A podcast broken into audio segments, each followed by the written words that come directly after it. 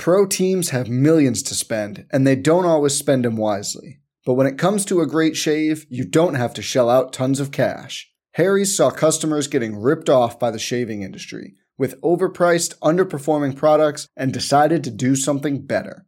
They found their own way to make beautifully designed razors for a fraction of the price of the other big brands, so you never wonder if you overpaid. Harry's shaving products look great, and the weighted handle makes shaving feel great too. I like to keep my beard neat, and Harry's always leaves me with a smooth yet crisp shave. Harry's quality is top notch, thanks to German engineered blades made in their own factory that stay sharp longer. You can get a five blade razor, weighted handle, foaming shave gel, and a travel cover for just three bucks at harrys.com slash bluewire. And Harry's has the highest customer satisfaction in the shaving industry, plus a convenient subscription option that you can cancel at any time. Getting the best doesn't mean spending the most when you shave with Harry's. Get started with a $13 trial set for just $3 at harrys.com slash bluewire. That's harrys.com slash bluewire for a $3 trial set. Hello and welcome to Here's Where It Went Wrong, the podcast where every week we have on one of our favorite comedians to talk about one of their favorite things and we trace its history to find out exactly where it all went off the rails. I'm Winsler Powers. I'm joined as always by my co-host Andrew Nadeau. Andrew, how you doing, buddy? I'm doing good. I was geared up to say thank you, Wen Powers. I remembered from last time. Was like, oh, we got to find a way. and then like midway through the interview, like, like, oh right, he can say his own name like everyone does. I'll be honest with you, Andrew. I remembered I could say my own name halfway through saying my own name there. Yeah, that's. I'm glad we got that sorted. This one was a lot of fun. We have our first return guest, Myq Kaplan, who I, have tried to stop saying this to him because I feel like I say it every time we talk. That he was one of my inspirations getting into comedy. He's so good. He's so good. He was he was someone that I watched for years beforehand. I, the first time we had him on, obviously, I told the story about that. I've tried to stop doing that now because he's heard it so many times. Uh, but it was fantastic having him back on to do uh, another movie history where you found some great history here on remakes, which was a really cool subject. I just realized our first repeat guest is our episode about remakes. I'm loving that. I, I really enjoyed that. Woof. I, I'm just, that just occurred to me. And wow, what a perfect marriage of topic and guest. Yeah, guys, that's, we're going to go ahead and pretend that was absolutely planned. this was a very deliberate, as we always are on this show. I mean, you know me. I'm I am a full-on movie nerd. So I live a few blocks down from the Music Box Theater here in Chicago, which shows movies first run and revival on film. They're one of only a handful of theaters in the entire country that can play movies on 75 millimeter film, which is cool as hell. When this is something that you've discussed recently, because you and I have been talking about going to see Lord of the Rings, and I believe your exact words. I cannot stress enough how excited I am about the 75 millimeter film. 75 millimeter film is the coolest thing because so traditionally film is presented on 35 millimeter film. So this gives you pretty much twice the space uh, in which to project the picture on, which provides better clarity, but it still has the film grain and the pops uh, that you kind of see in the corner that you get with traditional film that you just don't get with digital projectors or like filters that people try to add to make it look like film. It's a really cool experience, Andrew. So talking about remakes, especially with how film works and how that kind of led to remakes. I feel like it, it's the perfect thing for nerd shit in my brain. so it's great that I got to do the research for this one. It was fantastic. It was really fun to talk about. Also, guys, Myq Kaplan is going to be coming to Chicago. He's got a show here August 1st. Uh, this will be coming out right before then. So he should be playing Minneapolis right about now. If you're in Minneapolis, go to Myq Kaplan. That's M Y Q K A P L A N dot com or Myq Kaplan on all the social media to see his schedule. He also has the album AKA, which is one of my favorites. Stuff is he has a newsletter on Substack. He also has two podcasts. I don't know how he does two of these, and they're both so good The Faucet and Broccoli and Ice Cream. You would think that he would let one fall to the wayside. He doesn't, no. like, I mean, we, we try very hard to never half ass this show, but if we had two, they would both be half assed. This takes all of our energy. oh, God. I would have one cheek in each show, man. I would, I would fully half ass both. I have a hard time being a guest on other podcasts when we're doing this podcast. it's exhausting, guys. So thank you very much, Myq Kaplan, for doing two shows while you're on tour and making time to come on this one. This was so much fun. We got some really cool history. It was so much fun to talk about, and I got to learn a lot of stuff here. So yeah, let's get into it. Let's go.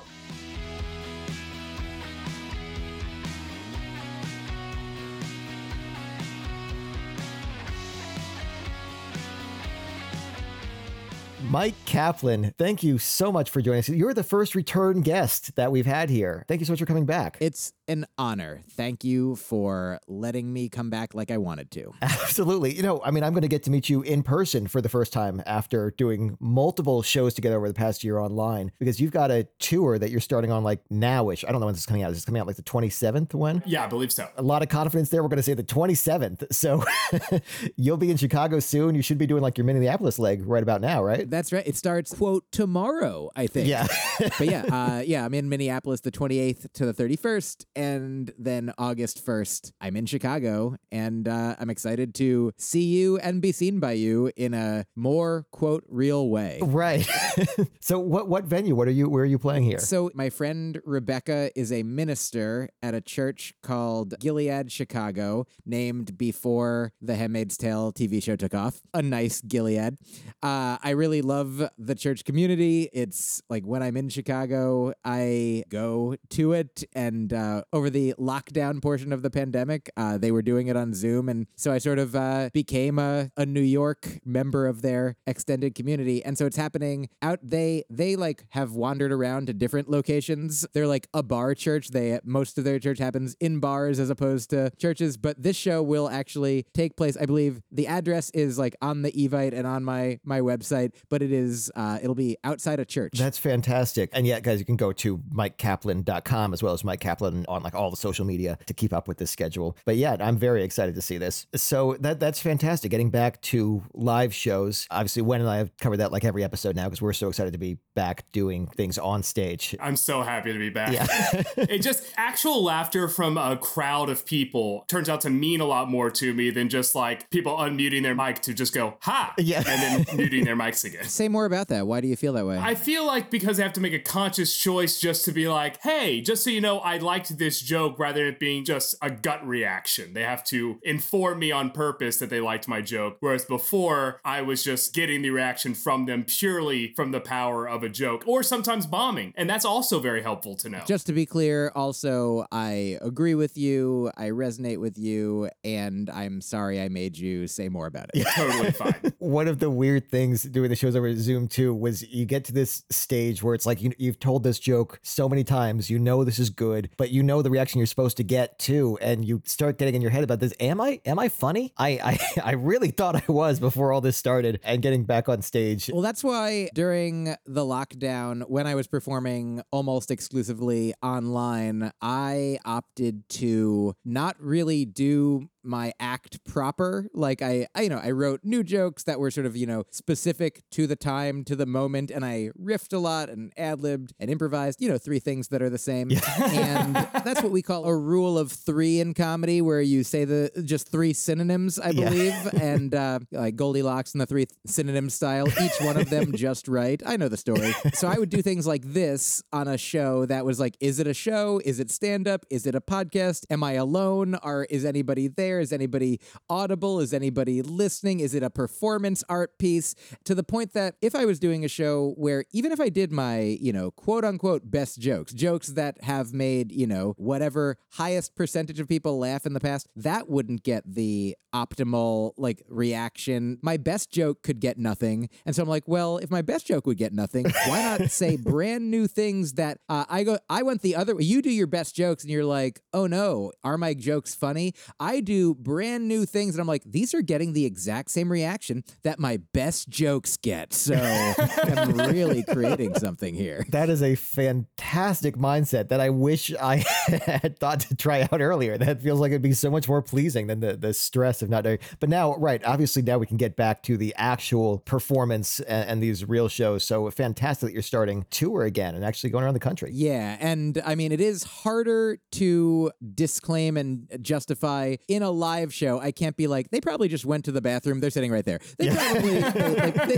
they silenced their mic accidentally. That's why I'm not hearing that much from this side of the room. Yeah, they're just they're just a little they're just muted. Yeah. but yes, I, I am thrilled to get to perform in buildings. Ironically, I believe my Chicago show where you are is outside a building. Sure. totally fine. As long as they're there. Yeah, yeah, yeah, yeah. The people will be there. And yeah, Wen and I, of course, will as well, assuming we don't need to, you know, become members of the church first. I didn't realize how much th- that it might take. Convert me to whatever. I'll be there. Yeah. I don't have strong opinions about being Catholic. Definitely not strong enough to miss a comedy show. Right. yeah, and it's just to be clear, it is a a church that I I support like queer inclusive. They identify as a queer storytelling bar church. Oh, it's amazing. There's a lot of different types of people. I was like, genres of people. Is that the right thing? I'm on a movie podcast. So I was like, there's a lot of genres of people there. And it's just, I mean, it's just a really, you know, it's a community full of, you know, kind people. And some of them are like into, you know, there's there's Jews there,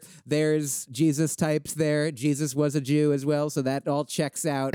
That would make them a Jesus type. Yeah. Uh, if you are a member of the community, I believe you do get a discounted ticket to the show. So feel free to join the church for that purpose. You know, come for the comedy, stay for your soul, you know, either whatever you like. Yeah.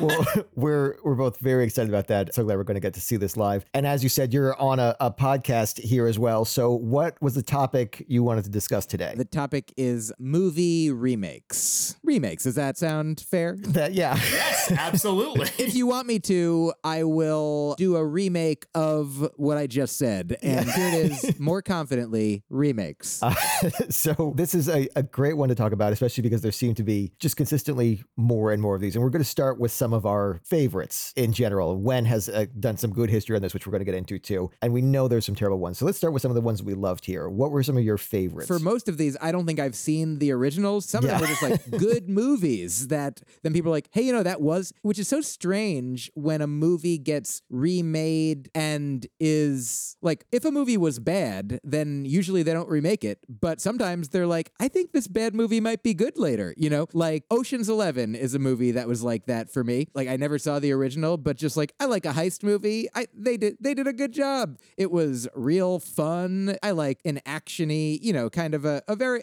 it was like a light a lighthearted heist. In the same vein, love the Thomas Crown affair. Never saw the original. Love the the Pierce Brosnan Thomas Crown affair. The Italian Job, Casino Royale. Then there's two that when I was looking up, like I'm like, what are the the remakes that I've seen? I didn't even realize these were remakes at all. But uh, The Departed and Twelve Monkeys. In prepping for this podcast, I rewatched The Departed this past weekend, and I gotta say, that movie is incredible. I have not seen Infernal Affairs, which is the Hong Kong original, but The Departed itself, fantastic movie. Do you think that the so the Hong Kong original did it have the English title Infernal Affairs or did it have a non-English title that somebody renamed the English wordplay? Is it equally wordplay in non-English?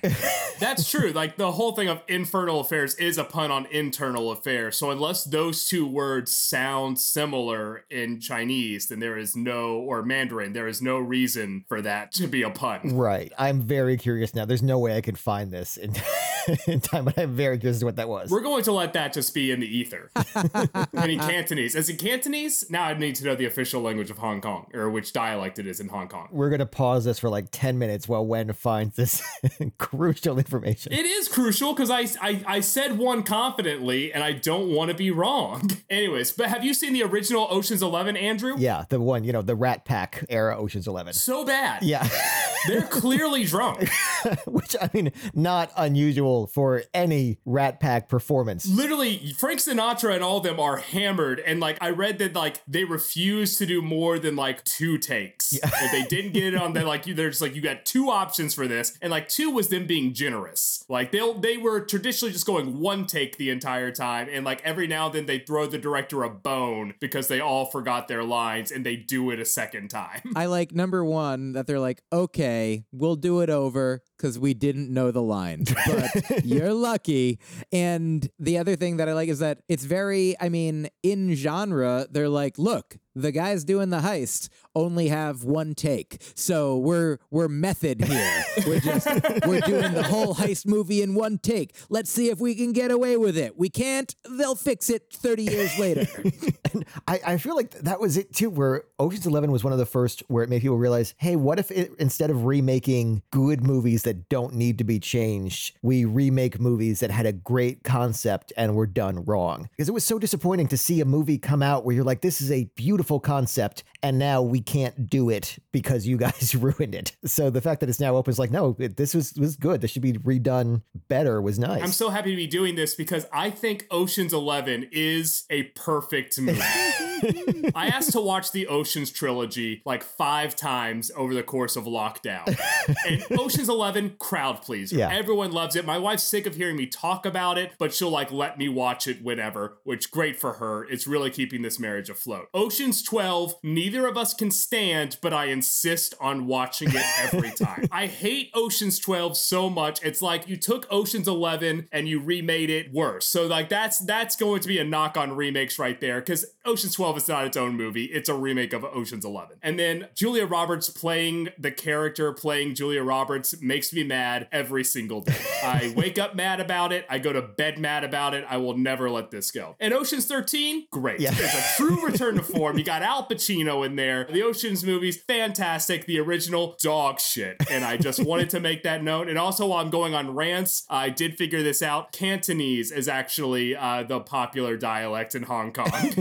I love it. That that Julia Roberts playing what she did in that movie also made me like here's here's what makes me like I'm not mad. I'm look, have a have a nice have a nice movie, but if I were mad, the thing that would make me mad is that they were presenting it as like I think a clever plot point and they're like, "Hey, this actor looks like herself. Like that is not I mean, I've been called clever at times by people who are well-meaning and the opposite. And so I like, you know, I don't mean to present myself as an authority of all that is or is not clever, but I do think that part of that movie does boil down to them saying like, wouldn't it be a neat twist if Julia Roberts looks like Julia Roberts? yeah. It's like, I guess okay. it's a central plot point to the whole film. Like, it's not even a throwaway joke. If they did that as a throwaway joke, you could be like, ha, okay, I get it. it Yes, is like yes, a main yes. plot point. Like, the movie is almost derailed because Bruce Willis shows up and it's just like, Julia, you're here. How are you? And it's just like, you can't riff on this for that long. The movie throws out its shoulder, patting itself on the back for this joke. if I may, I feel like the size of the joke that would have been appropriate is uh, I don't know if y'all watched Boy Meets World. Of course. There was an episode of Boy Meets World where there was, I think it, it turned out to be a dream sequence. It was like a Halloween episode where everyone is getting killed. It's like a Scream parody in a way. I Know What You Did Last Summer. And Jennifer Love Hewitt is in it, playing not herself, but she is playing a character whose name in the show is Jennifer Love Pfefferman. And I was like, that's the way to do that.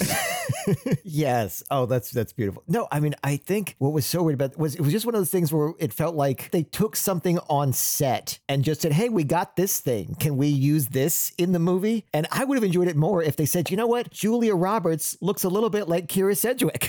what if we put some makeup on her and have her be this?" It was just it felt like it was too easy and it felt like they were cheating. I would like to add one other thing just on the subject of like it does seem like great idea to remake things that the execution wasn't ideal, but you know, the idea was sound or solid. And it's very rare. I think that's the example that's bringing to mind of a thing that was like a great thing that got remade into a different great thing. I'm sorry it's not a movie, but the song Little Help from My Friends. Yeah. I heard the Wonder Years theme song first, and I love it. It's so beautiful. And then when I heard the Beatles, when I, somebody's like, "That's a Beatles song," and I was like, "I don't think I don't think you know what you're talking about." and then it's like a different song with the same words, and I'm like, "Can you even do that?" I'm like, "I love, I love it. It's so great." So do that with movies. Right. No, I was well into adulthood when I learned it was a Beatles song. Like a couple years ago into adulthood. This is was something a song I absolutely loved. And no, I mean I, I agree that that was a, a fantastic way where it was something completely new but the same thing. Like, imagine taking a, a movie of one genre and remaking it as a different genre, which Yes. guess- I didn't see the original. Was the original Ocean's Eleven meant to be be a comedy because I feel like imagine taking like a horror movie and remaking it as a comedy. Oh, like, like, have you seen the? It's just a trailer that somebody made of Mrs. Doubtfire. But then remake it with a horror movie, yeah. yeah, they made a horror trailer of Mrs. Doubtfire and didn't have to do anything except really add music. I love this idea. I want to do this now. I will say there is a recent example of this having been done, and it was done so poorly that I'm not sure if they can do it again. It's because they made a Banana Splits movie, but in the form of the Banana Splits are all animatronics that kill people at night.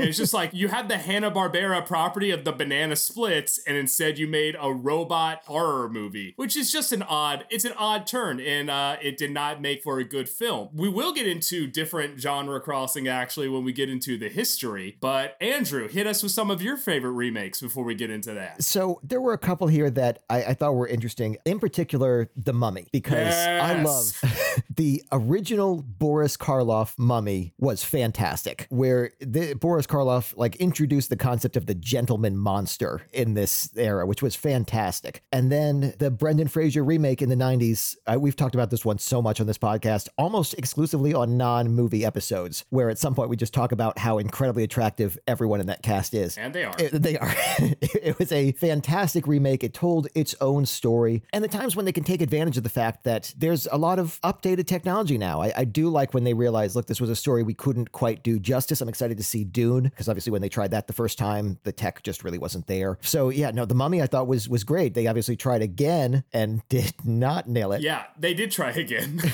But no, the, the first two I, I thought were fantastic. And I thought it was a great idea of just a complete, they took some of the basic core concepts and reimagined it in a, a really interesting way. No, I would say that that's also an example of a genre cross because the 1930s Mummy was marketed as a horror movie of the dead coming back to life. The 1990s Mummy is an adventure, just a swashbuckling adventure film, like with a little horror like on the edges, but like you don't think the Mummy that version, you think a horror movie, you think of an adventure movie. And then they made it into the 2017 one, which is basically a comic book movie. They were trying to make the League of Extraordinary Gentlemen pretty much, but without having to pay Alan Moore money, which is what that whole idea was. Like Jekyll and Hyde was a character, and they're like, oh, we're making a team of, of superpowered individuals who are all monsters. And it did so bad that they stopped doing that, and they never released another one of these things. But they're all different genres from each other, but they're all remakes of the same basic concept. I do also hate how badly League of did. Extraordinary Gentlemen because that was such a fantastic concept. And that was one of the first ones where I remember watching when I was younger and just being so disappointed like, now we can't do this again. you you guys ruined this. This could have been so fantastic. Someone's gonna try again. One of my favorite remakes of all time Buffy the Vampire Slayer, the movie. Bad movie. but fantastic series. That's a really good point. It's a great show. One of my favorites throughout my lifetime. And yeah, I also feel similarly don't need to watch the movie. Right. yeah, same with uh, Friday Night Lights. Good movie, great series. I feel like those have been like some great things. To just taking these core concepts and changing. I mean, they also changed formats, but it really improved. So that I mean, I, I I'm not against remakes. I know some people are like, "Fuck this! This is ruining my childhood and my memories." and like those still those movies still exist. Like you can do new things with same IP. Yeah, yeah. The thing that you is ruining your childhood is your aging process and your attitude. Right. I, I just want to give a quick shout out to uh, do you know the comedian Nick Turner? He is so funny. And several years ago, he did like, I think it was for Comedy Central, I forget exactly, but a series of these short videos where his character was in a coma. That was like the one consistent thing throughout the series. And one episode involved him waking up and finding out that every TV show that he remembered is now a movie, and every movie he remembered is now a TV show.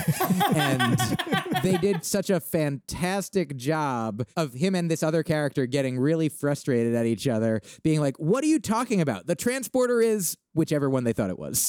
That's incredible. I love that so much. I absolutely am going to look that up. That's that's amazing. Is very much either big hit or big miss is the musical remakes. Like I really love the Hairspray remake. Little Shop was a remake. Didn't wasn't Sweeney Todd a remake too? The musical was based on a play that was never a film. And so, yeah, it's technically not a remake because it's, it's based on a play. And we'll get into it, but a lot of movies are based on plays before before they could just do it on cereals and uh, toy commercials. Right. well, and I mean, I, I think those are, are fantastic too when they, they realize obviously a story can be told bigger and, and are able to do it correctly. But yeah, I mean, I, I know as we're, since we started talking about some of the research here, when you did some good history research. So tell us how this started. Yeah, because it's Wynn's time to shine with the research, ain't it? That's right. so basically, it's impossible to really know when the first remake happened. And I'm really going to get into to film nerdery here because film itself is fragile. It is combustible, it fades quickly. The more you play a movie, and you might know this from having a VHS when you were a kid, the more you play a movie, the worse the picture and audio quality gets every time you play it on film. It's probably not noticeable, but it does degrade every time it's used. So when film first came out and was being sent out to places, they would burn through it. You could not copy it very well, you could only show it so many times. So the first remakes were them literally getting the actors together and being like, do that thing again. People liked that thing you did before, and all the old copies are gone or we can't duplicate enough of these copies until the picture kind of delineates to nothing. Just do that thing again so we can make a new, fresh set of copies to send to theaters. So basically, it was just the same thing over and over and over again. They would get the actors back in, they'd reshoot it, they'd send it back out. So you could consider that the first remakes. But another problem with knowing what the first true remake is, is when talkies came, when sound was added to movies, and also when picture came in color later on, people had this like, how many times do I have to teach you this lesson, old man? Like, they didn't give a fuck about silent movies and short silent films anymore. They basically let them be destroyed by time because, once again, film is very fragile. There's a plethora of old movies we're never going to be able to see because they're just lost to the sands of time. There's essentially the Library of Alexandria of old movies that we're just never going to be able to lay eyes on because no one thought to preserve film. Fantastic metaphor. If I may jump in also and say so there's a joke that I tell sometimes about a real life situation that I think about sometimes where Margaret Atwood wrote a short story and she's written a lot, but she wrote a specific short story that is in a time capsule. They planted trees the same time that she wrote the story, and other people are writing stories as well. And in a hundred years, when the trees are grown, they're going to the idea is they're going to chop down the trees, make books, and then print the stories on those books. And so the book theoretically she'll be dead.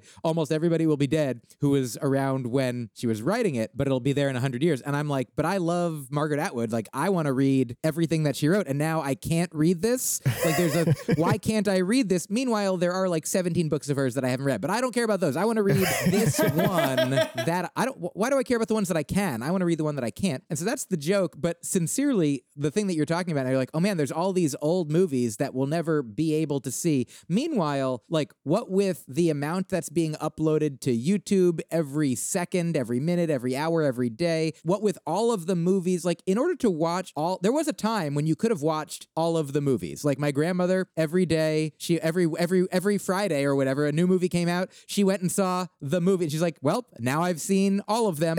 like there was a time when there there weren't movies, and then there were, and after the first one, you could have seen it. But at a certain point, like, so I guess what I'm trying to say is that there are many that we like we're able to see any movie today, but we're not able to see every movie. So we're always in a position where we won't see all of the movies. These ones, of course, because they're lost to the Library of Alexandria of time. But I just want to say it's worse than you think. There's movies that are being made right now that you'll never see. Ones that are they'll be around after you're dead. Ones that you just would love but won't see.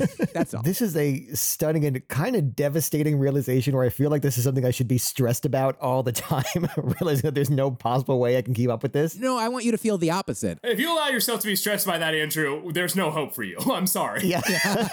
Look, we've got a show covering this. I want to I want to have all of the information all the time. Yeah. I just want to say this is something that was at a time for me freeing. That like when I first started like buying like when DVD box sets before DVD box sets existed, like it used to be like the stuff that I watched growing up, I missed an episode of the Muppets, I'll never see that episode. And I feel like maybe we talked about this last time I was here, but it became them a, like I'm sort of a a completist at times. I'm like, why would I, you know, if I can't watch it all, why would I watch any of it? So like the first Buffy the Vampire Slayer box set was like a VHS collection of three VHS tapes, which each had two episodes on them, and that wasn't the whole season. It was in season one, it was six of the twelve episodes. Season two, it was six of like the twenty-four episodes or twenty-two episodes, and then eventually the DVDs came out, and I was like, finally, I can see the whole thing. And then eventually with streaming, like, wow, now I can see all the things. And at a certain point, it became stressful where I was like, how am I going to watch everything? And now I'm like, oh, I'm not. and that's okay. yeah, it has to be because it is what is. There's a lot of things that aren't okay,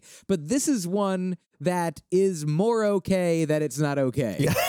no, I, I think that's a much better approach. I think for me, it's less the wanting to absorb it all and more the research aspect of like there is information out there, there are things to be learned, and I want to know those things. Uh, but there are also certain shows that, for whatever reason, were just so unpopular or not picked up that they have ended up on zero streaming services. And this is always a fascinating thing to me. Like Trial and Error, I thought was an absolutely fantastic series that ran for two seasons. John Lithgow, absolutely incredible in the first one. And I have never seen it pop up anywhere on streaming. It was also one of those that I thought should never been canceled. But I want to see it. Exactly. I think everyone should see it. And you can still, you know, go buy DVDs. Hard copies exist. But I think we also get used to the idea of like the way this stuff is delivered to us. If it was not on a streaming service, it must not exist anymore. It's like, no, it's still in the world. It's still there. Yeah, yeah. I just wanted to confirm, Andrew, were you comparing film being destroyed by the ravages of time and not being taken care of properly to I can't find trial and error on Netflix and therefore it no longer exists? Yes, thank you for summing up that point beautifully. that was exactly what I was going for there, When. Thank you. So you're you're just saying you don't understand object permanence, is what you're saying. that look, once I can find it, it's like it may be there, no way to tell.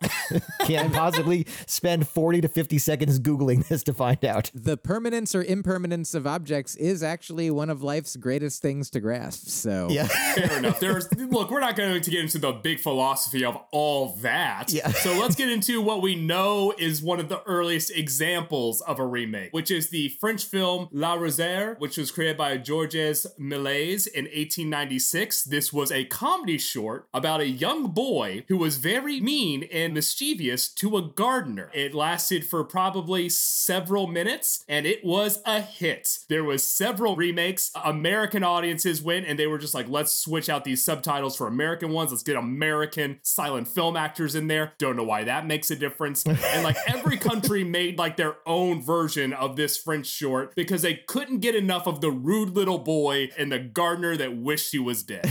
That's your earliest example of a popular remake. And this kind of continues on. People taking things from foreign films and making their own versions. We talked about Infernal Affairs becoming The Departed. More recent example is Force Majeure, I believe a Swedish film, becoming Downhill with uh, Julia Louis Dreyfus and Will Ferrell. An example of a bad remake. An example of how sometimes comedy does not translate between countries. I think too the, the point of like they remade this during this all they had to do was switch out the title cards. Like this was a silent film for the. George one. That all they had to do was switch out the title cards. They could have kept it exactly as is, but instead reshot the entire thing with American actors is insane. Absolutely insane. But the most famous example of a remake was The Great Train Robbery, which was a western about a group of bandits uh, that robbed a train. And just for some context about the history of film, this short is 12 minutes and it is on 740 feet of film. So if you're wondering, like, how did people let like all these reels of film be degraded and destroyed? It's because there's so much of it. Like 740 feet for 12 minutes of people chasing a train. It's very hard to store these in the proper conditions. But the movie was a smash hit because it shot on location. It had dynamic shots like the camera moved, which was a big deal at the time. And it was also directed by Edwin Porter. And that'll come up a little bit later. So this movie was such a hit that immediately someone made a remake of The Great Train Robbery that came out in 1904, just a few months later. like they started working on it the same year The Great Train Robbery came out. And they were able to just release a new movie called The Great Train Robbery that had nothing to do with the original creators in theaters just a little bit later. That is insane. It does not feel like it should be allowed. I mean, it's not now, probably. right. it's not now. So the copyright laws of uh, there was no Copyright Act in America until 1909, and then that act did not include film as a copyrightable form of art until 1912 with an amendment called the Townsend Amendment. So you could pretty much do whatever you want. A lot of remakes were just like, hey, that worked. Let's do that. So the Great Train Robbery was just remade a ton of times in a short period, including Edwin Porter himself making a parody of the Great Train Robbery that came out in 1905, two years later, where he switched out the bandits with children and the money with candy. That is a bold move that feels incredibly unnecessary. But all right, sure. I don't know if he was trying to make like a point about like how easy it is to rip off films, but he he made his own parody movie of the film that he shot literally two years before. I respect that. I, I'm kind of impressed. But the first actual example of a full length film, so feature length movie being remade, was The Squaw Man, which was a Western that released in 1914. I feel like I said a slur, but it's the name of the movie. And it was directed by Cecil B. DeMille, who remade his own movie in 1918. Cecil B. DeMille loved remaking his own stuff. It was just what he did. He'd like, I know how to do this and I'm going to fucking do it. so he released his own remake of his own movie in 1918. It was produced on a budget of $40,000 and it made $350,000 that year. And in silent film money, that's so much money. It really is. I mean, that's an incredible amount. And I mean, I think also too realizing the rules of this era, which guys, if you go back and listen to our Golden Age of Hollywood episode, the level of studio contracts here and the way that actors are very much obligated to do whatever they're told here, I think definitely created an environment that was a lot more suited for, hey, we're going to get you to do this over and over again because it worked and there's no reason to try something new. I mean, it seems like previously people were used to like actors being in plays where they would have to do the same thing over and over again Sure. night after night. So they're just, they probably didn't even think it was weird to be like, oh yeah, I guess let's just do another one of that movie. that's, that's true too. That like this is at this point very much you, you had a, a stage background, or you were just for the silent era at least you were just someone attractive and physically emotive. Yeah, that's actually a fantastic point that I didn't consider and I should have put in my notes. so, another uh, big push came in 1927 when the Warner Brothers released The Jazz Singer. Which ushered sound into movies. So, you know how audiences are. Once they see like a new thing for the first time, all movies have to have that thing. So, once one movie has sound, all movies have to have sound. It's like that joke that's by a comedian we don't like anymore about like a plane when it has Wi Fi for the first time. Everyone's like so excited, and then the Wi Fi goes down. They're like, no, this is bullshit. It's like that didn't Yeah. exist like 10 minutes ago, and now you're mad about it. That was exactly what happened with silent films. So, all these studios are rushing to catch up. They have to buy new equipment, they have to hire hundreds of people who know how to work this equipment and actually like soundproof sets. They have to uh, get whole sets rebuilt, they have to rewire entire studios. This costs so much money. And if you're familiar with history, the Great Depression is currently happening during this entire renovation. Old stars that they used to have who were silent film stars, many of them had thick accents. A lot of them were just not used to emoting using their voices. So those actors could no longer be used. So they're in mountains of debt. They can no longer use their bankable stars. And the people who were writing their movies before wrote them in such a way that they were like, oh, a card with dialogue appears now that says this. Well, you can't write like that anymore. So even the writers had to completely learn new ways of writing film. So all these things meant that they did not want to take gambles on anything else because they're already in the hole. So they're like, what movies worked before? Let's do those again. That is a fantastic point. Also, I do love that Singing in the Rain was basically real. that, like, oh yeah, they gotta get new people that know how to talk now. Just because you were good silent doesn't mean you are at all good now that you have to speak. I love the idea that on a movie set before sound was a thing, they weren't like, hold for that plane, Right. you know, hold for, hold on. Quiet on the set needn't have been a thing. I mean, maybe they still needed the director to be able to be audible. But the if oh no, something clanged. Somebody, hey, can you stop hammering over there for a second? We're making a movie. like the first available scenes once they were started filming, there were probably just like lots of people just being like, oh, we gotta we gotta quiet everyone down. That you're right. That's got to be so weird too, because it's not like anything was built to contain soundproofing either. It wasn't designed to. to it, nothing needed that. There was no reason to work towards that. That had to be a very different experience. Yeah, and so everyone's in the hole. So they're like, hey, what made money before maybe can make money again. And that did not always actually pan out. Cecil B. DeMille went back and tried to make the Squaw Man himself a third time. Remember, he's made both iterations of this movie. So he's like, oh, let me make a talkie with it. And it lost $150,000 and was considered one of the biggest flops in Hollywood of all time. So you live and you learn. That's an insane amount of money then. the fact that he remade it again and again does now give me the opportunity to put forth that I wanted to make a joke about a squaw man argument. That's all I wanted. and now, uh, should I have? Maybe not. But uh, who's who's arguing? I'm so glad we had the opportunity for that. Thank you, DeMille, for finally coming through. This is going to be foolish and not at all worth it. But now I've started. so I just like to think about Cecil B. DeMille's name as if he were like Johnny B. Good, like Cecil B. DeMille, you know? or the classic comedy trope of women be shopping. Cecil B. DeMille, you know Cecil. Cecil B. DeMille. that, that's the catchphrase. That's the catchphrase. It makes no sense, but it has the cadence of a joke, so the audience knows to laugh. The best kind of jokes.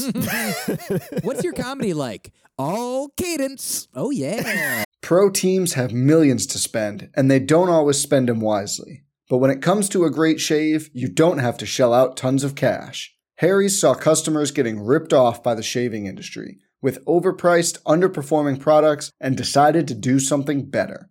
They found their own way to make beautifully designed razors for a fraction of the price of the other big brands, so you never wonder if you overpaid. Harry's shaving products look great, and the weighted handle makes shaving feel great too. I like to keep my beard neat, and Harry's always leaves me with a smooth yet crisp shave. Harry's quality is top notch, thanks to German engineered blades made in their own factory that stay sharp longer. You can get a five blade razor, weighted handle, foaming shave gel, and a travel cover for just three bucks at harrys.com slash bluewire. And Harry's has the highest customer satisfaction in the shaving industry, plus a convenient subscription option that you can cancel at any time. Getting the best doesn't mean spending the most when you shave with Harry's. Get started with a $13 trial set for just $3 at harrys.com slash bluewire. That's harrys.com slash bluewire for a $3 trial set. There's a fantastic bit that I need to look up where it's literally someone just doing a bunch of non sequiturs and just like doing all the cadence of a joke. Doesn't tell a single one, and the audience eats it up the entire time. And I need to find that bit again. Two things that that remind me of. I don't know if it's the Andy Daly bit you're talking about. Yes, it's the Andy Daly bit. Five minutes of comedy without any content. It, uh, he's saying like intelligible English sentences, yet not sharing any information at all. Just all comedy, you know. So what else is happening? But not just that. It's it's masterful. I'll also throw in a plug for uh, Chicago's own Nick Vatterott, who on I think it's on his album for amusement only does a version of what happens on like somebody's voicemail message before the beep. He does a rendition of all words that are not the right words that sound like the right words leading up to the beep. Like, I think his last name, Vatterott, becomes like bitterscotch. But it's listen to that whole album for that bit and all the rest of them. Fantastic. Yeah. I, I'm, I'm so excited to go watch all of these now. Oh man, I love it. I love it. So back to history because fuck it. That that's why some people tune in, I guess. so one of the big things to first remake was actually adventure films. So the Squaw Man flopped. However, uh, the Count of Monte Cristo, uh, based on the Dumas story, was released in 1922 as a silent film, and then Captain Blood, uh, which was a 1924 film starring Errol Flynn. Both hits that were remade in 1934 and 1935, respectively. Two of the biggest biggest hits to ever be released at the time. People loved the fact that they could actually hear, you know, the horses running around, swords hitting each other. Before, all that was just a guy in the theater on piano, just like clanging whenever like contact was made or a loud noise had to be made. Now you can actually kind of have some more immersive things in there. So Errol Flynn is in the first Robin Hood, which was fantastic. And of course, there have been other good ones. The one with the fox, undisputably the best. So the arrows used in this were fantastic. They had the long feathers on the back, and there were these two guys that worked for like one of the film institutes that were obsessed with this sound, and they couldn't figure out how it was made in the movie because they thought it was beautiful. And if you go back and watch this movie, you really do hear it, and it adds a lot of gravitas to the, the shots that he makes. And it turns out there was no sound effect. It was just the fletches on the arrow were very specific, and the way that they traveled through the air had this really resonant sound. And they tried so many things before they figured out it was just this really cool arrow that that Errol Flynn had to shoot. So please go back and watch the original Robin Hood and see why. I mean, sound obviously we get it now, but we expect just it. just an arrow sounds so cool that it drove men insane. It was, it was, and it, it can't seem like that big a deal if you go back and listen now, but you realize this is an era where people are still fascinated by the idea of sound being there and hearing the arrow whiz past you was incredible. It's almost as incredible that an arrow sounds like an arrow. Like it's almost the same as Julia Roberts looking like Julia Roberts. You know what I mean? But like an audio version of the, like how do we get these things to sound like arrows flying? Which, by the way, also arrow, this one won't be worth it either. Arrows flying is uh, actually the way that Errol Flynn got the job. Is they thought that that was his name. They're like, oh, Errol's flying. You know, Errol Flynn is short for arrows flying. I don't know exactly how to. I'm gonna remake this joke over and over, but not release it. It's gonna be my Cecil B. Uh, de, never mind. Cecil no longer is DeMille. This was a fantastic trip. Cecil has left the building. I give that a Cecil C minus DeMille. I like it. So the next big technology that came around was, of course, Technicolor, which then led to another crop of remakes coming about, but also now enhanced a new popular version in film, which is the period drama. People could now not only hear the actors, but they could also see the beautiful sets, the dresses, the costumes. They could see that in ways that they could never see before. So people started making things like Pygmalion became a big movie that came out. And also the musicals had a huge boom here. Old movies started getting musicals numbers added to them when they would do the remakes, such as State Fair, a 1935 remake of a black and white film, was then remade in 1945 and they added musical acts. Same with A Star is Born, which was released in 1937. It was about actors in a play, but hey, now you have color and you have better sound. So they released it again in 1954 with Judy Garland. And then that became a story that they said, hey, every time there's a new kind of popular music, you can remake this movie, which is why they had Kris Kristofferson and Barbra Streisand in 1976 and Bradley Cooper and Lady Gaga in 2018. A fantastic movie. All of them, actually, but I really like that Bradley Cooper Lady Gaga remake. And then the last final big push, technologically wise, for why we have remakes is special effects, CGI. Before you had have science fiction movies, action movies, all these things, and you couldn't do everything you wanted to do. Well, now let's take those movies and let's make them big. Let's add CGI to them. Let's make The Mummy, which was a world traveling horror movie, now let's make it into an adventure film with CGI. You could actually show The Mummy as a corpse and moving around and having action scenes. You could have all these movies that came in the past. You could now make Total Recall again, but instead of the, you know, cheesy special effects, you can now have CGI. And yeah, sometimes they don't work out. Sometimes the old effects were better. CGI did not make any of these things cooler, but it gave them a reason to say, hey, let's run that one back. And we'll get into kind of the big thrust of the show. Where did it go wrong? I mean, it really seems like the thing that is good about remakes is they're like, well, people liked it before, so they'll like it again. But one of the things that people like is innovation, is novelty, is something being new. So if it is only the thing from before, and I feel like now a friend of mine is a photographer who like created a book of photos of comedians at a like years ago and was trying to find a, a publisher, a distributor, and all the big ones were like, we've never seen anything like this before, so we don't know like how it will sell, what it'll be marketed like, so we're gonna have to pass. And he was like, the phrase "we've never seen anything like this before" could have been so different tonally, you know? Like Yeah. that's good. Like, isn't that good? Like, I understand they understand why from the marketing perspective perspective like we don't know what's going to happen and we do know what's going to happen but like novelty innovation is great for creativity and so remaking known quantities of course especially in volume like with all of like there's so many people that are like I've seen complain about like remakes and sequels. They're like why aren't there there's so many other original things being made also and there like there's more movies being made now than ever before and there's like some percentage of them are going to be amazing some percentage of them are going be unheard of. Some of those like maybe overlap. Some good some popular ones aren't the best. Some best ones aren't the most popular. But certainly if there are people who are just like the history is trying how did the history wherein they were like let's try to make as much money as we can so we don't go further in the hole how did that go wrong? It went wrong by starting wrong and continuing wrong. I mean, I think that's a very good point too. That, that the intent behind this was always like, you know, it, it, it's not the the creatives that that are there saying we should make this exactly as it was before because it made us money. Cecil B. DeMille did do that. Let's be honest. He remade his own film. At least Porter, when he did Great Train Robbery parody, he did a parody. Right. And I mean, I think now you're right that, that then that was that was very much the, the creation driven. Now, obviously, it's a lot more studio driven. But yeah, I mean, I, I think a lot of the, the challenge too is that then when they were remaking things, it had just happened, so they knew there was interest. And now when there there are remakes, I think very often it's missing the point of significance to an era where this was revolutionary at the time, and it doesn't mean it's revolutionary now. And a discussion I had read about Charlie's Angels and trying to, to reboot that was since Charlie's Angels, we have had some fantastic heroine leads. We haven't needed them in this at the time when Charlie's Angels first came out. It was so revolutionary having these three kick-ass women, and now to try and bring that story back was kind of like, oh, we we have other versions of this now. In fact, we have versions of this without a man leading them that is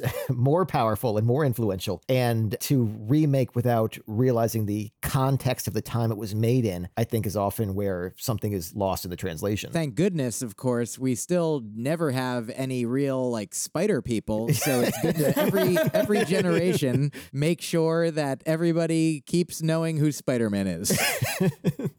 and those are ones too where I've been like, yeah, there have been a lot of good Spider-Mans, which also brings us to the reboot option, where it's like, I have no idea where in the continuum any of these are taking place anymore. They just keep going. And I'm honestly okay with that. It's, it's basically the same thing as James Bond. I don't know what timeline did James Bond exist in. I don't know if these are supposed to be the same guy or not, but I'm just kind of okay with it. I'm all right with infinite James Bonds. Yeah, it's it's very strange that like in you know in the Marvel universe, like Captain America like existed in World War II and then got frozen till the 60s, or later versions of it like okay, frozen till the night. That one's that one's handy. We can just freeze him until Yeah. now, and then now he now he's now. Which of course, like these are stories that are fictional, so like the characters are not going to do act the same as if they were real life characters. And I think as long as it's fun, like when I like the Deadpool movies, when they're just like, we know we're a movie, we, we know it's what it is. I have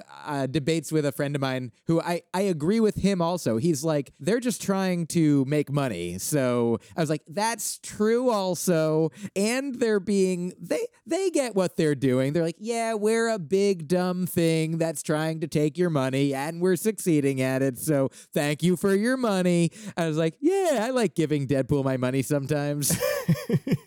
you know what? Because we we understood what the agreement was. We I was going to give them my money like they wanted in exchange for being entertained, and you know what? I was entertained. We they held up their end of the bargain. I have a buddy who's a magician and he does a great act in which he demonstrates his pickpocketing ability. And he's like, you know, pay me money and I'll show you that I can do pickpocketing. He could just go around pickpocketing people, but I like that he is, you know, putting some polish on it. Right. He's showing you. He's like, look, I could be just taking your money in life. Yeah. But I, I'm asking you for it and you're genuinely consenting to it. That is fantastic. I think my big problem with remakes, and and generally I'm I'm okay with them. It's when you take something like if you're taking a foreign film and you're just like, I think audiences here will like it, and you actually adapt it for your audience. You didn't translate it and then say, oh, how will this work here? No, you actually are going, you need to change it and have it be like if you're taking a French film and making it for an American audience, you can't just switch out some references, put it through Google Translate and see what you get. You actually have to modify the film for the new audience that you're making. It's why Infernal Affairs and The Departed are both held up as fantastic movies and they're not taking away from each other in any way. I have a problem with things like when they take the intellectual IP of horror movies and they mix it with the cheapness of being able to do CGI so they don't have to do practical effects anymore that take time and dedication and money and artistry. And they say, hey, let's take known IP, really easy way to make movies and money for cheap, and combine those two things. And we got this huge wreck of just soulish hash grabs of horror movies that I love that didn't understand the original that went in there and just tried to hit the same beats and were cheap and not fun. Like, I should not have to watch a Nightmare on Elm Street movie where clearly nobody has ever enjoyed a Nightmare on Elm Street movie before it. And the great news is you don't have to watch that movie.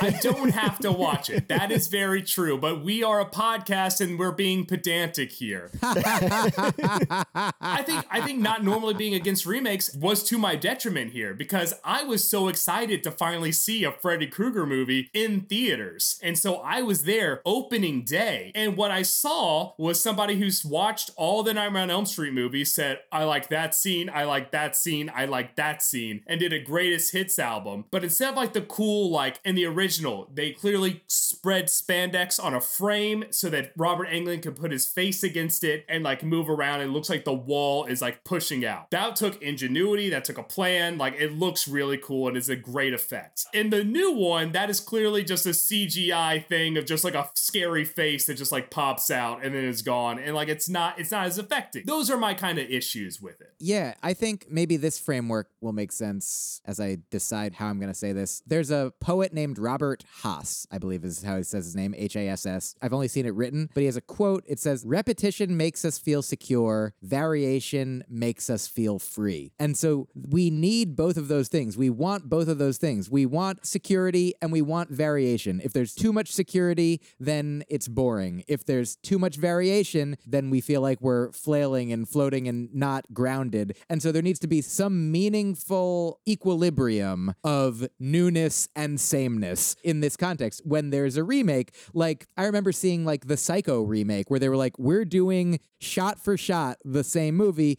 And like, you know, the difference is the technology, the difference is the actors. Like, I don't know what all of the differences are, but for some people, it might be like, that's more the same movie than almost any other remake because there's not that many variables changing as much as when the genre shifts, as when the Beatles turn into Joe Cocker. so there needs to be it's sort of I forget if the if I'm getting these terms right, but there's some paradigm in which it's like there's assimilation or acclimation and accommodation where one is like expanding like small steps like when words in the dictionary is it two different words or is it two sub definitions of the same word? Like how far apart is it? How close is it? Like it needs to be like in comedy, Seinfeld like famously gave this interview where he talks about a joke. It's like getting the audience to leap off a cliff, right? He's like, you want the other side, like the setup's over here, the punchline's over there. It needs to be far enough to be exciting. If it's too close, they see it coming and it's not funny. If it's too far, they don't make it. So it has to be the exact right distance. It has to be the exact right combination of if it's the movie you know, the thing you know, and the new thing. Or if it's a remake that like you've never seen the original, it has to be good on its own. It can't only be just like remember before. There has to be some creativity involved, like not just a mix and match. And so that's the thing. It has to be like, how new is it? So new that it's a completely different movie, and people are like, hey, that's not even anything like the beloved thing that I know. And if it's too close, like, hey, this is the exact same movie as the thing before without the soul, without the this. It's got to be, you know, this weird push and pull, this yin yang, this equilibrium of new and old. And it seems like for a lot of people who are making remakes, they focus on like the old commodifiable, like, ah, people paid for it before, they'll pay for it again. And maybe they will once, but then not again. Exactly. it's like if you go to a restaurant and you order a burger and you bite into it and you're like, oh, this one has jalapenos on it. You're like, oh, that's a fun new twist on a something I love. If you bit into it and they're like, oh, by the way, that's crab meat, you'd be like, what the fuck did you just do? You ruined the thing that I liked. I ordered this because I thought I knew what I was getting. I love how analogy heavy this episode is because all of them have made me reconsider, like, oh, yeah, that is a really good way to think about it. Like, not like I was oblivious to this subject, but this is helping convince me of all of these points. I would love to come back on again and remake this episode with fewer analogies or more analogies, only analogies. the next one is going to be we're going to advertise as being in Technicolor. Oh, and yeah. there's going to be no video. and it's going to be called Analogies Burgers. all right, I would absolutely listen to that podcast.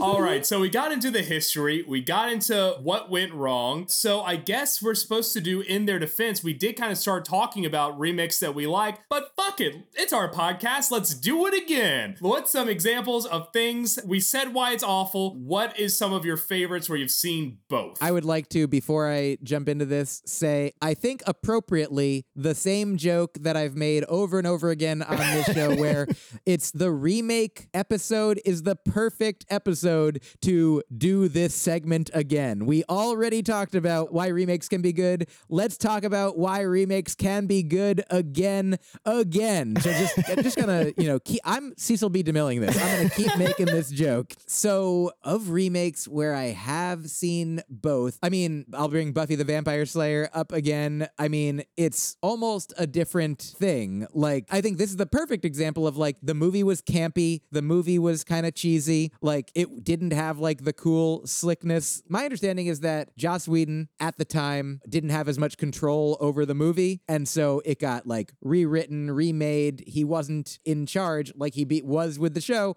and you know, I know that these days Joss Whedon is also a character of particular renown in the world of guys who sometimes do things that were like, oh, I wish he didn't do that, or I didn't know that. I wish women didn't have the experience that they had with him because he didn't treat women the way that it seems like he has treated women, according to some accounts by women. That said, the memories that I have of Buffy the Vampire Slayer, like his capacity to create humor and heart on screen, at least, if not in the lives of the actors, I've had beautiful experiences watching that. It all started from a movie that, I mean, that that's the perfect thing for a remake is, I think, as you already said, like an idea that could be done well that wasn't. yeah, yeah, definitely agree. absolutely. I would say two great examples. I made fun of horror movies that did it poorly. So I'll just say the two that I think have done it the best. Which is The Fly, the original Vincent Price version, became The Fly, the Jeff Goldblum version, which is one of the best horror movies ever made. I'll probably put it in my top 50 movies of all time. I think that's just a perfect movie. And I say that as somebody who typically hates body horror, which will make it surprising to hear that my second one is The Thing. John Carpenter's The Thing is also one of the greatest horror movies of all time. They took the premise of they're in the Arctic and they discover something and it takes them out. And God, it was done so well. And I'll even say that the one that came out in 2011 that everyone thought was a remake, but was actually a prequel, it's not as good, but it's not as not as good for the reasons I said before, because they made it and everyone hated the CGI and they thought it was a cash grab. But it turns out the studio looked at it and said, Oh, you're using practical effects like the original? Why don't you just switch all that out with CGI? And in fact, we demand that you paint over all of these beautifully done special effects you've done with CGI. And it became the reason that people didn't like that movie. It would have been great if they kept the original John Carpenter like effects. So, yeah, those are my examples. I think those are two fantastic examples. My in their defense mostly stems on getting all this fantastic research from when. This was a deep dive. I've got some good numbers I'm looking at here. yeah. Uh,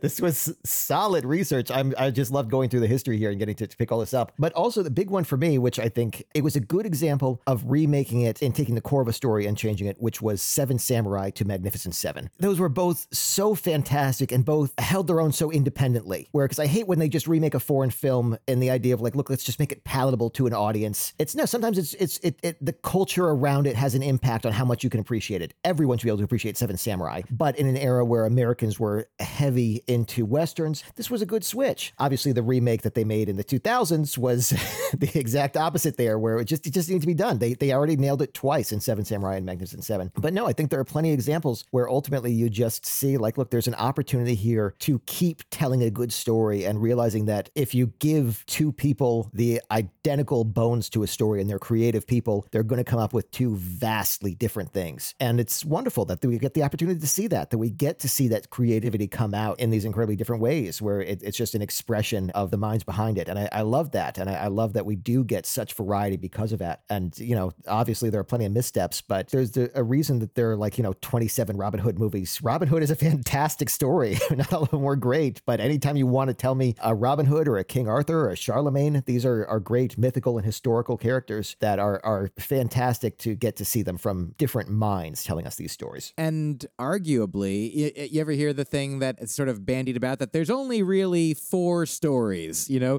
There's only four types of stories. So really, after those four, everything's a remake. I will say, to your point, Andrew, saying that Robin Hood had been remade so many times, the most remade movie of all time is A Christmas Carol at 135. Yikes. Jesus, there are some good Christmas carols out there too. And they're working on one right now with Ryan Reynolds and Will Ferrell that I'm excited to see. Did you just make that up? No, that's coming out. That's insane. I'm really looking forward to it. In the same way that I mean, I, I love the Finney version as well. That was a fantastic Christmas carol. That was one that was worth telling over. Muppets Christmas Carol is the winner. I'm sorry. Out of 130, oh god, that was so good. movies entered the ring, and one came out, and that is the Muppet Christmas Carol. I have absolutely cried at Muppets Christmas Carol. It's a beautiful story, and as always, the Muppets do it the best. but a perfect example too of, of the way that Muppets do remakes. They've done so many so well because look, there's a different way to tell this story, and in a way that only the Muppets could do. That it. adds Muppets, yeah. Yeah. I think that that is, I mean, even if we hadn't already come to a consensus that there is a defense to remakes, I mean, until every movie is remade as a Muppet movie, there's room for more remakes. I think that sums it up so perfectly. So, what we loved were some really fantastic remakes. Where it went wrong were the absolutely terrible ones. When Hit Us was an amazing history in their defense, and where it went right was obviously Muppets Everything. So, Myq Kaplan, thank you so much for coming back on. This was uh, so fantastic to have you here and to get to discuss this with you. Thank you for having me. And I'm sorry that I'm going to say maybe no Muppet Schindler's List, but everything else. there are a few exceptions. Just one quick thing. When you do Muppet Schindler's List, is Oskar Schindler human and everyone else Muppets? Oh, man. Or is he Kermit and you have Ralph Fiennes' character be the only non Muppet? this is a great question. I'm gonna. I would. I would ask. What is it? Art Spiegelman, the creator of Maus, how to go on this one because that's like when you're doing cute creatures in the Holocaust. I feel like he's got the gold standard. He wins. He's yeah. He yes. Yeah. So Art Spiegelman, please come on the podcast to discuss Maus and the Muppet Schindler's List. Oh boy. Ultimately, I'm just excited to see the role that give Pepe the prawn. that's where it's really going to hit. And this is like our 19th episode where we've talked about Muppets. We just got to do that all in at one point. Yes.